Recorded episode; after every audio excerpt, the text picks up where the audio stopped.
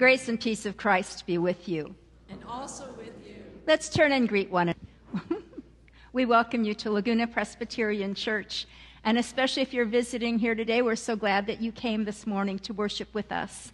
Inside of the bulletin, you'll notice that there is an announcement sheet called The Connections.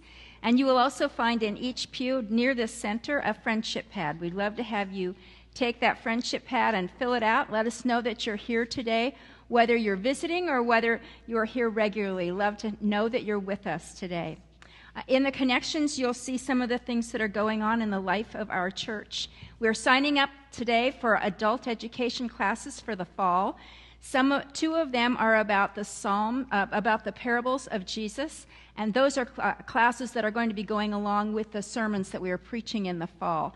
And several people have already begun to sign up, and you can do that today on the patio. There's also a women's small group that is going to be discussing the book Enjoying the Presence of God by Jan Johnson, and you can sign up for that and get that book out there today also. Our MOPS, Mothers of Preschoolers group, is signing up online. If you are the, a mother anywhere from being pregnant to having a child who's in kindergarten. That is a group for you, and it is a wonderful group that supports one another and has a great time together on Thursday mornings. But that is an on- online sign up that you could do today. Also, on our patio, our outreach committee is collecting funds for the school at Camp Pendleton. It is for us to buy school supplies for them, and school's about to start, so this is the last Sunday that is a chance for you to do that. And our church is going to be 100 years old in 2017. And so the Legacy Committee invites you, if you would like to be part of planning that 100th celebration, to contact Rick Lang. And he is the person that is doing a lot of putting that together and heading up that committee. We welcome to our pulpit today Mike Regele. Mike and his wife Debbie have been worshiping with us for uh, two or three years. Neither he nor I can remember which it is. Beth says three. All right, it is three. Very good. Um, you may, if you were at the at home hospitality hour in July, you were in their home. They were the hosts for that. Mike is a minister in Los Ranchos Presbytery and has been the head of consulting firms for the last 25 years after working in our presbytery office before that. So we are very glad that he is here today preaching for us. Also, the flowers this morning are to celebrate the 52nd anniversary of Jim and Judy Bergman. I think they are in Africa celebrating their anniversary, actually. And today, even though I don't see her here, today is the 93rd birthday of Mark of Mildred Nielsen. So when you see her, you can congratulate her on that. Let's turn our hearts to the Lord. Let us pray. Faithful God, we, your people, are strange conundrums of faithfulness and fickleness. We cleave to you in all the ways that we're able. We count on you and intend our lives to be lived for you. And then we find ourselves always seeking elsewhere and otherwise. So we give thanks that you are the God who yearns and waits for us that our connection to you is always from your side, that it is because of your goodness that neither life nor death, nor angels nor principalities, nor heights nor depths, nor anything else in creation can separate us from you. We give you thanks for your faithfulness, so much more durable than ours. And this morning, as we come to worship you, May we walk toward you with our whole lives, with audacity and adoration. Amen. Would you join me in the responsive call to worship? Bless the Lord, O my soul, and all that is within me. Bless his holy name.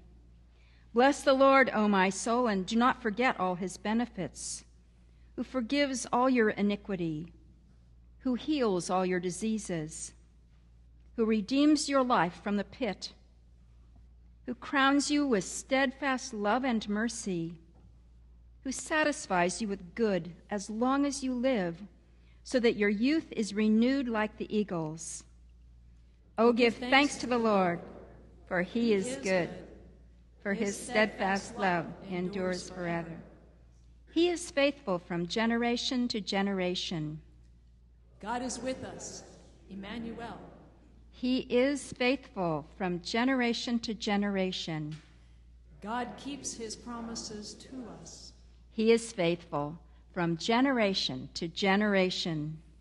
Oh, give thanks to the Lord, for he is good, for his steadfast love endures forever. And so let us stand and praise God together.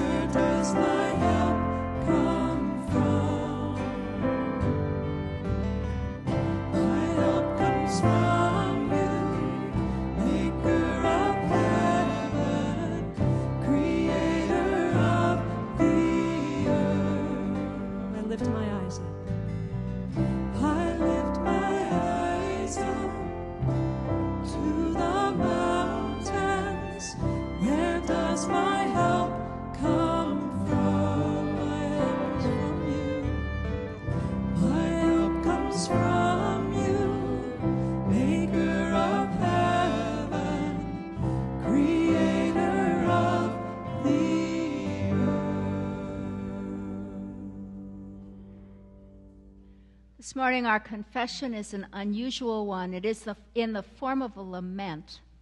We lament for our own pain, for the pain of others, for the pain of the world. And lament also causes us to ask the hard question about whether, in some way, we have participated in the pain of others. So let us bring to the Lord our lament responsively. How long, O Lord, will you forget me forever? How long will you hide your face from me? How long must I wrestle with my thoughts and every day have sorrow in my heart? How long will my enemy triumph over me? Look on me and answer, O Lord my God. Give light to my eyes, or I will sleep in death. My enemy will say, I have overcome him, and my fo- foes will rejoice when I fall.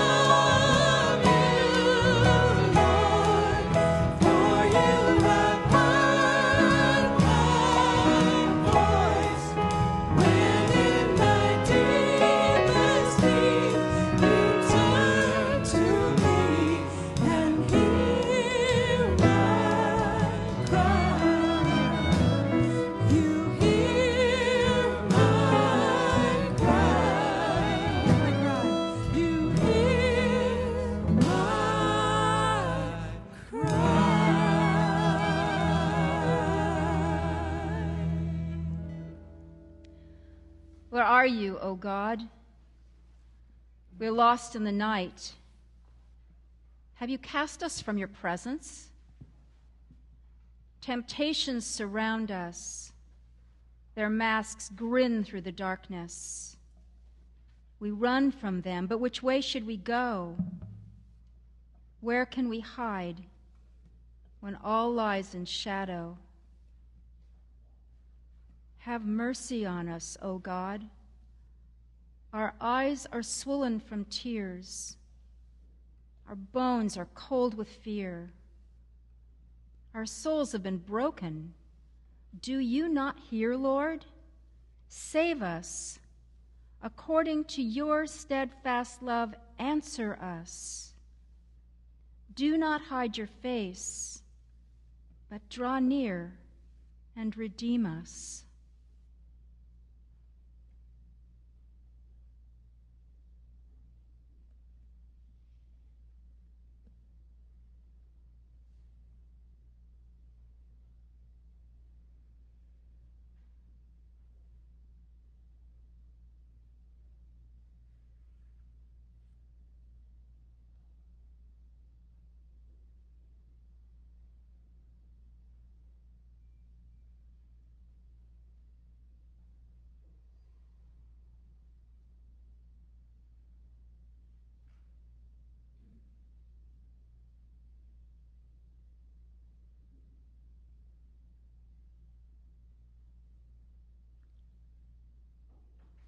For we pray through Christ our Redeemer.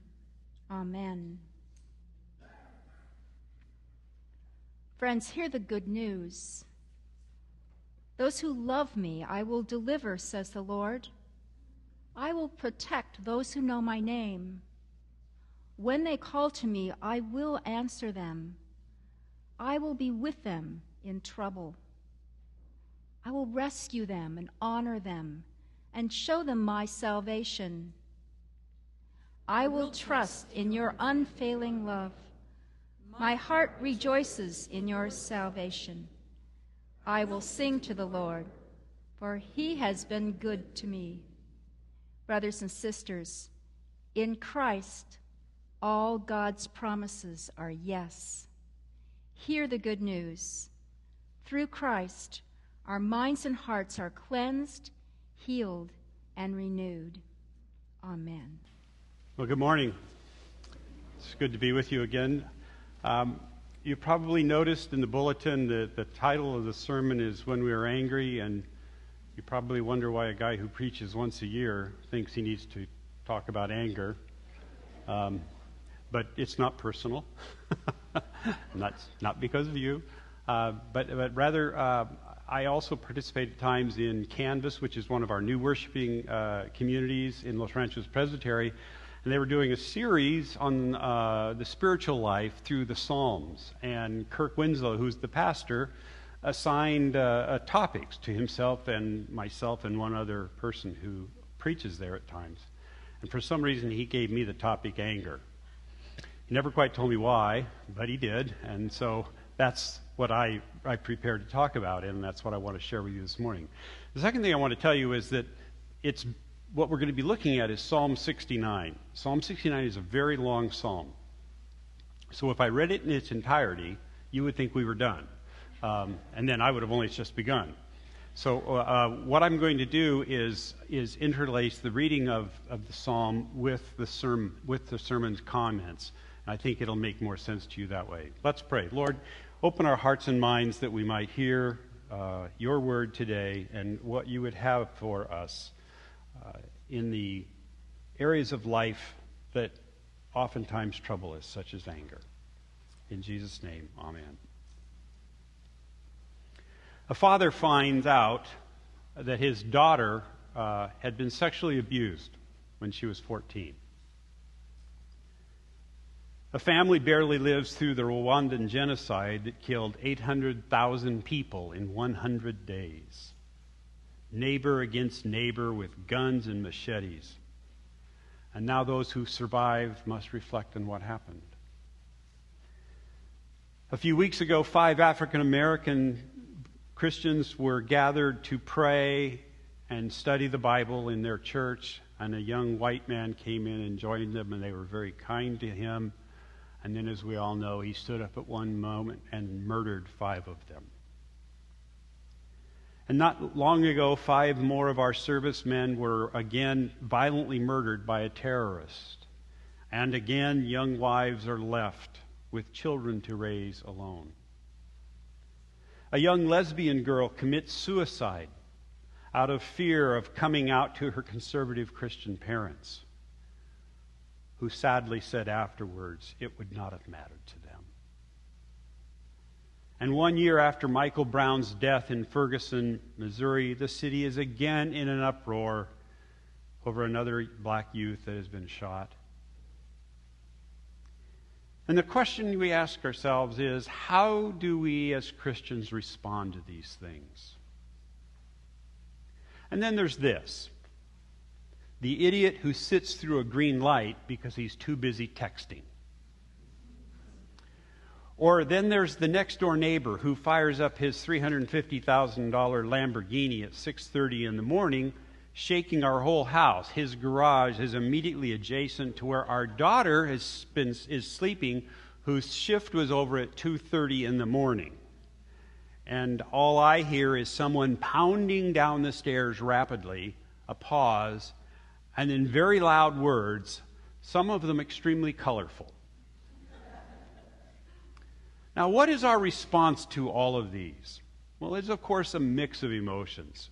Sometimes it's loss, sometimes fear, frustration.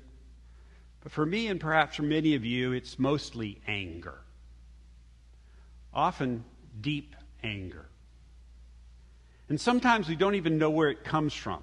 It just rises up and it takes over. Now, it's anger that I told you that I wanted to talk about this morning, but, but not so much in the abstract, but rather as one facet of our human experience within the context of seeking to live a faithful spiritual life. So, what is the human emotion we call anger?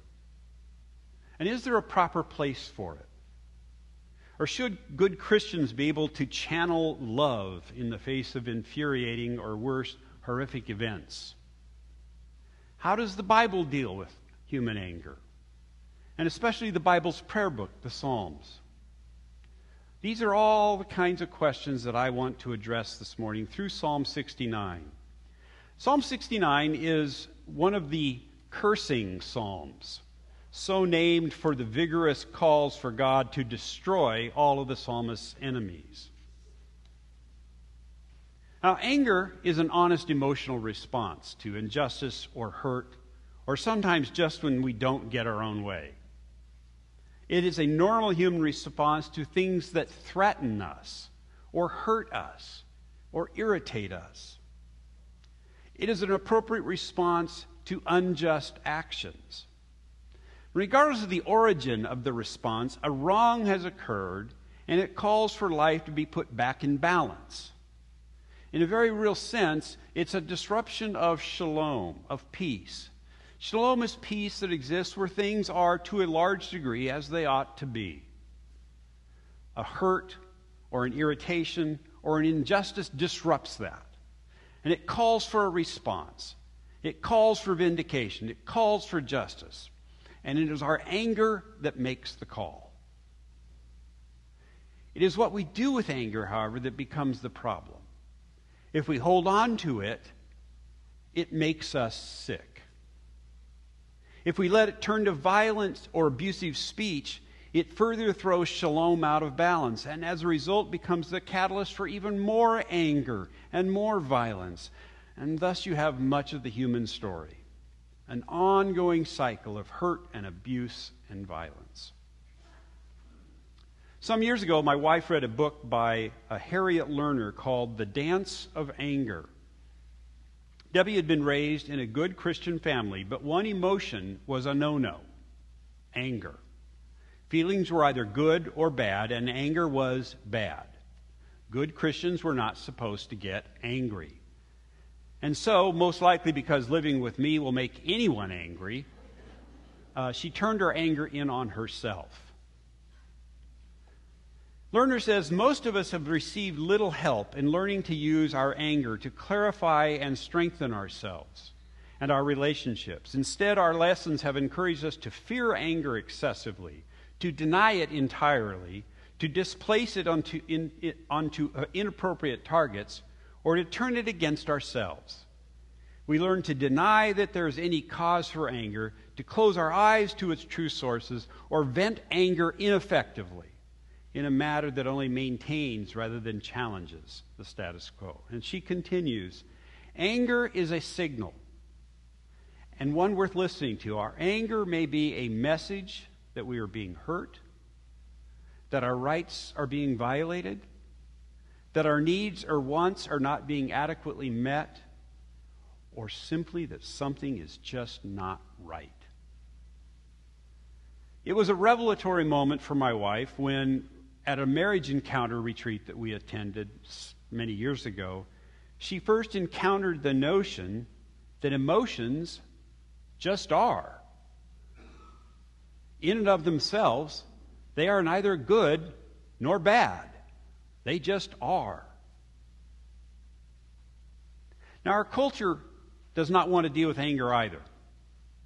Did you notice how quickly the media latched onto the families of the Charleston victims, publicly declaring their forgiveness? Now, I'm all for forgiveness, and I do believe that it is key to not getting stuck in your anger. But one is not realistically forgiven the day after your mother's been murdered. I watched one media interview that I thought was closer to the mark. The rather flamboyant Professor Cornel West of Union Seminary in New York. If you've ever seen him, he's kind of got wild hair and a wild beard. And he says wild things. But he opined that families, the families moved to forgiveness too fast. And he asked the pertinent question Where was the anger? Now, many of us understand the stages of grief because we've heard them so many times denial, anger, bargaining, depression, and acceptance. And it takes time to work in and out of these. And forgiveness, I believe, happens only at the point where there really is acceptance. These poor folks were still in denial.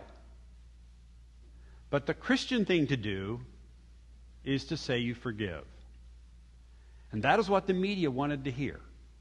And that's what they heard. But they weren't going to be around when the anger really hit these families. The media cycle must move on. These families will be left alone to deal with their pain. And I don't judge these families for what they said. I mean, how dare I? I'm just concerned for them. Anger will come, and it must come. But what they each do with that will determine whether they will be stuck in a cycle of anger and self destruction or really move on to acceptance and forgiveness.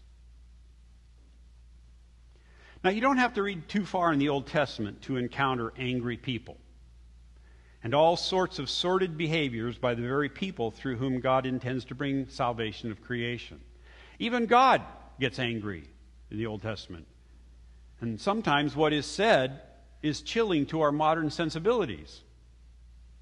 While the anger of God is not our primary theme in the psalm, I think I have to address it in due course because it sets the proper context. And so, with this as a background, we turn to our psalm. How does the psalmist handle anger? What does the poet do with it? And from that, we'll gain hints for our own spiritual life and perhaps a healthy way to deal with a very real emotion anger. Psalm 69, as I said earlier, is a cursing psalm. The reason will become clear as I read it. I doubt you've ever heard Psalm 69 read in its entirety in church. The psalm is an extended lamentation of an innocent sufferer who has been abused and now wants retaliation. And it's similar to all lament- psalms of lamentation, except for that one little element, those nasty curses. And so we begin with the complaints, verse 1. Save me, O God, for the waters have come up to my neck. I sink in deep mire where there is no foothold. I have come into deep waters, and the flood sweeps over me. I am weary with my crying, my throat is parched, my eyes grow dim with waiting for my God. For in number, more in number than the hairs of my head are those who hate me without cause. Many are those who would destroy me, my enemies who accuse me falsely. What I did not steal, must I now restore? Oh God, you know my folly. The wrongs I have done are not hidden from you. Do not let those who hope in you be put to shame because of me, O Lord God of hosts. Do not let those who seek you be dishonored because of me, O God of Israel. It is for your sake that I have borne reproach, that shame has covered my face. I have become a stranger to my kindred, an alien to my mother's children. It is zeal for your house that has consumed me. The insults of those who insult you have fallen on me. When I humbled my soul with fasting, they insulted me for doing so. When I made sackcloth my clothing, I became a byword to them. I am the subject of gossip for those who sit at the gate, and the drunkards make songs about me. Wow. This guy's having a rough day. The psalm begins with a petition, very simple petition Save me, which is followed by a lengthy complaint describing his situation, starting with some metaphors, which I think most of us can relate to. Have you ever used the expression, I feel like I'm drowning? Have you ever felt like you were simply stuck in a bad situation and you felt there was no way to break free? If so, then you're right there with the psalmist. And what is the problem that the psalmist faces? Well, we don't really know. And perhaps that's the beauty of it, making it possible for all of us to step into this psalm and make it our prayer. But what we do know is that he's hated and abused. There are unaccountable enemies who hate him and who accuse him falsely. We do have one hint to perhaps the catalytic event that launched all this. He says, What I did not steal, must I now restore? It seems he's falsely accused of stealing something. But speaking to God, he confesses, God, you know my folly. The wrongs I have done are not hidden from you. God, you know all my wrongdoing, and you know I am innocent of that which my enemies have accused me. And if that isn't enough to get God to act, he pushes his complaint further, insisting that he is in trouble because he has stood up for God. In fact, later on, he'll say, I'm taking abuse instead of you, God. And he also appeals to God to protect his own honor. Somehow the psalmist's plight will cause other faithful ones to be dishonored as well. All of this, all of that complaint is intended to make a case. God, help me. And if not for me, then for your faithful followers. And if not for them, for your own honor. Help me. Now, the main petition follows, but I'm going to take some poetic license and jump ahead and look at those nasty curses and then come back to the petition. It's a wish list of invective and acrimony, starting in verse 19. You know the insults I receive, and my shame and dishonor, my foes are all known to you. Insults have broken my heart so that I am in despair. I looked for pity, but there was none, and for comforters, but I found none. They gave me poison for food, and for my thirst they gave me vinegar to drink. And now the curses. Let their table be a trap for them, a snare for their allies. Let their eyes be darkened so they cannot see, and make their loins tremble continually.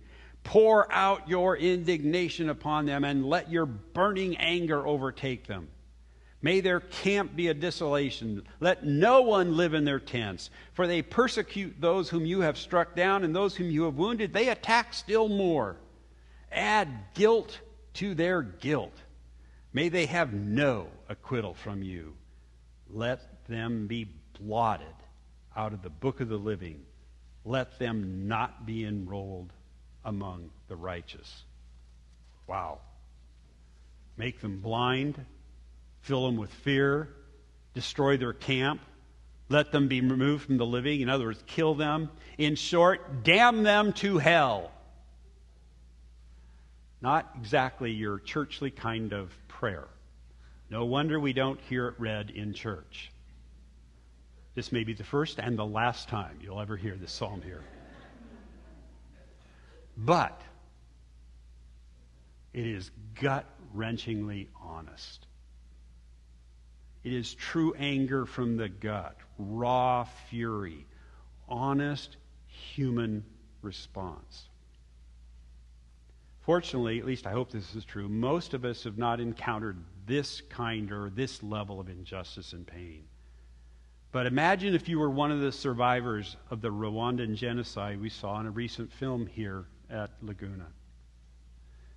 Or one of the survivor families of 9 11, or the father of a daughter raped and murdered, or a Jewish survivor of the Holocaust, or a Palestinian family whose house is destroyed so a big wall can be installed, cutting them off from their own community. We, we don't have to think far to find stories of people who have suffered such horrific evil that it's not hard to imagine praying this prayer. The psalmist is giving speech to the deep anger and hurt and injustice he is experiencing. And he is doing so in the very presence of God. Now, should we consider such language sub Christian? There are actually some who do. Is this acceptable speech for a Christian, especially towards God? I would argue there's no better place to go with our anger than to God. This is raw truth, and truth is what God is about. Where else is it safe to allow yourself to let out and express such anger? How can this be so? How can we know that freedom to do that? Well, let's go back now to that petition. There we shall find answers to the questions about anger, starting in verse 13. But as for me, my prayer is to you, O Lord. At an acceptable time, O God, in the abundance of your steadfast love, answer me. With your helpful faith, help with faithful help, rescue me from sinking in the mire. Let me be delivered from my enemies and from the deep waters. Do not let the flood sweep over me, or the deep swallow me up, or the pit close its mouth over me. Answer me, O Lord, for your steadfast love is good. According to your abundant mercy, turn to me. Do not hide your face from your servant, for I am in distress. Make haste to answer me. Draw near to me. Redeem me. Set me free because of my enemies. Now, here we have the center of the psalm and the place where we begin to get to the core of anger in the Bible. Anger for the psalmist is always expressed within the larger context of God's steadfast love. Twice he appeals to it. In the abundance of your steadfast love, answer me. Answer me, O Lord, for your steadfast love is good. According to your abundant mercy, turn to me.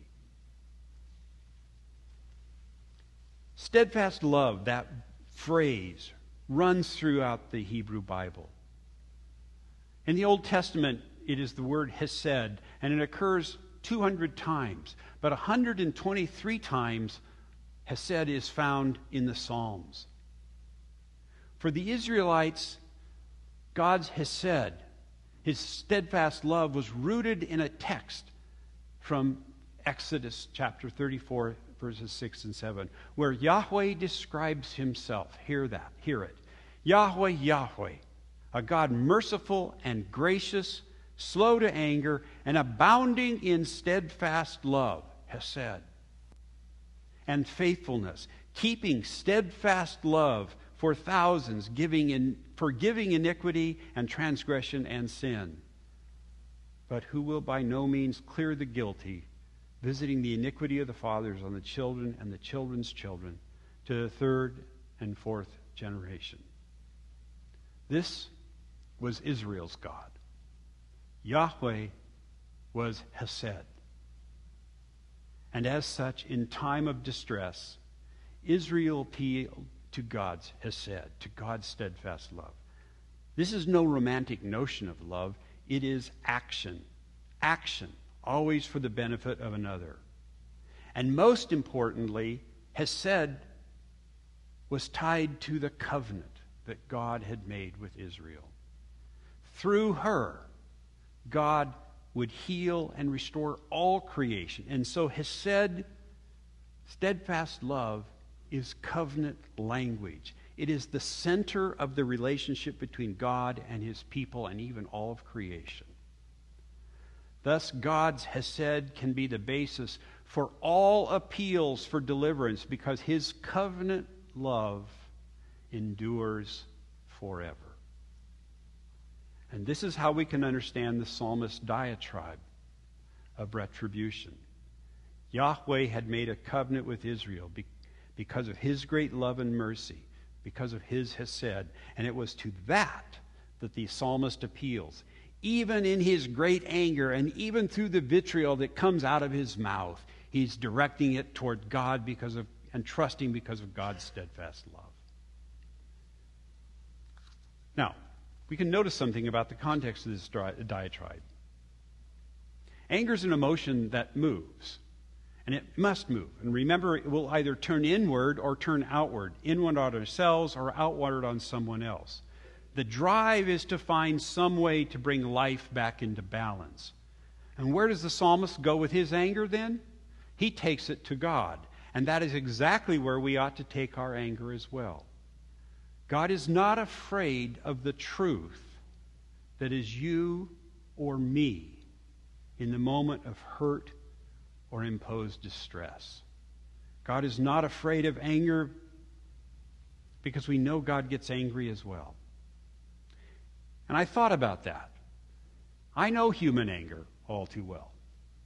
I know it to be a normal emotional response to something that's wrong or unjust, or it is a protective shield from the deeper vulnerability one feels when threatened or hurt. But surely God is not hurt or threatened. So his anger must be more closely aligned with the idea that there is something wrong or unjust. And why does God consider something wrong or unjust? Those things that hurt or harm his creation, including you and me, are wrong. They're unjust. And anger towards such things is the appropriate response. A dispassionate response is an uncaring response. And God cares too much for creation and we humans. Consider these two verses then from Psalm 30. Sing praises to the Lord, O you his faithful ones and give thanks to his holy name. For his anger is but for a moment, his favor is for a lifetime. Weeping may linger for the night, but joy comes with the morning. With God, it is not just that he is angry when he sees wrong or an injustice occurring. But because of his steadfast love, which is the context of his anger, he takes it upon himself to heal and to restore the brokenness. This is the meaning of his favor is for a lifetime. God's favor is God's grace, which is God's love. His anger does not reject, it sets out to heal and restore. So the way we may deep in our, uh, weep in our brokenness for a night, the promise, because of God's favor, is that there's joy with the morning. And so coming to God with our anger is going to the only one who can truly set things right, to restore the brokenness and establish shalom. Confident in, in this, then, our psalmist, in what feels like a rather abrupt transition, breaks out into a hymn of praise. Let the oppressed see and be glad. You who seek God, let your hearts revive. For the Lord hears the needy and does not despise his own that are in bonds. Where do we go with our anger? Do we turn it on ourselves? Do we turn it on others? What would God have us do? God would have us bring it on in all the deep, raw honesty that you feel in the moment. For what other hope is there that the world will ever be set right? Now, some of you know uh, that I suffer from a chronic pain problem, and now, because I've told it in both services, everybody knows. And as anyone who has a chronic condition knows, there are those dark moments when we slide into anger and despair and, to be honest, self pity. And these are dangerous moments for more than one reason. First, there is the temptation in your hopelessness to do something final. But also, those around you suffer as you strike out at them in your anger. Where do we go then? To Psalm 69. The enemy, my enemy, day in and day out, is the brokenness of my body. And where do I go to cry out for help? In my anger, in my despair, and in my hopelessness. And one other thing. Having brought it to the Lord and asking for faith to trust Him to make all things right, we can then act to restore peace instead of enact vengeance. And that's why Paul can write in Ephesians Be angry, but do not sin. Do not let the sun go down on your anger. For those of you who've lost a loved one, for those of you who have suffered a horrible injustice, for those of us who suffer from chronic medical condition, here is hope. And it's the closing of Psalm 69. Let heaven and earth praise him, the seas and everything that moves in them, for God will save Zion and rebuild the cities of Judah, and his servants shall live there and possess it. The children of his servants shall inherit it and those who love his name shall live in it. Amen. Let's pray. Lord, we are so grateful that we have a place to go, someone to go to in our anger, who really has the power to ultimately resolve that which is broken, bring balance and peace back to an, uh, in, uh, unjust situation. We pray that we would open our hearts to you on these things even today. In Jesus' name,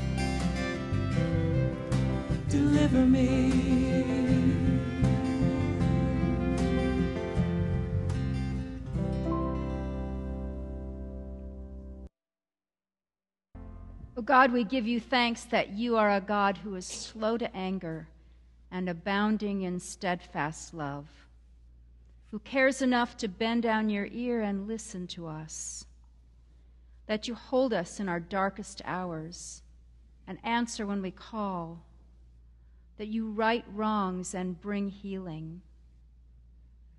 So come and bring justice and hope to the needy places in our world to places turned upside down by tyranny and injustice, to those who are persecuted, particularly the church in the Middle East, to those who are overwhelmed with despair, to those who live with physical or emotional pain.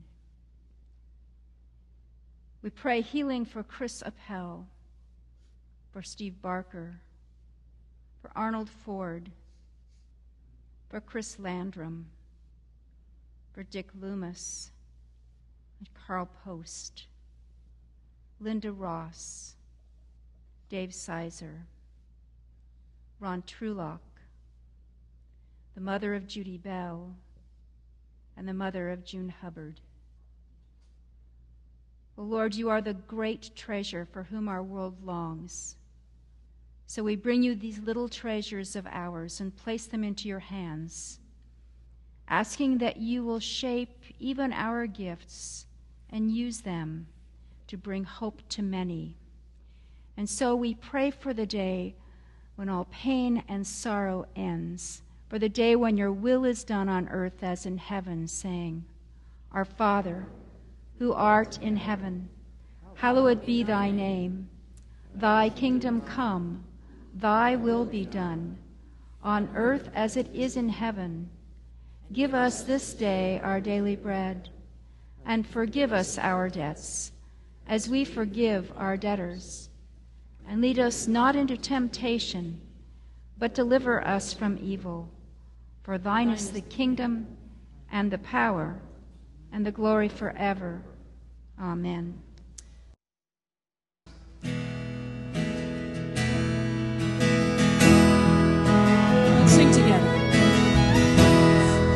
Have been a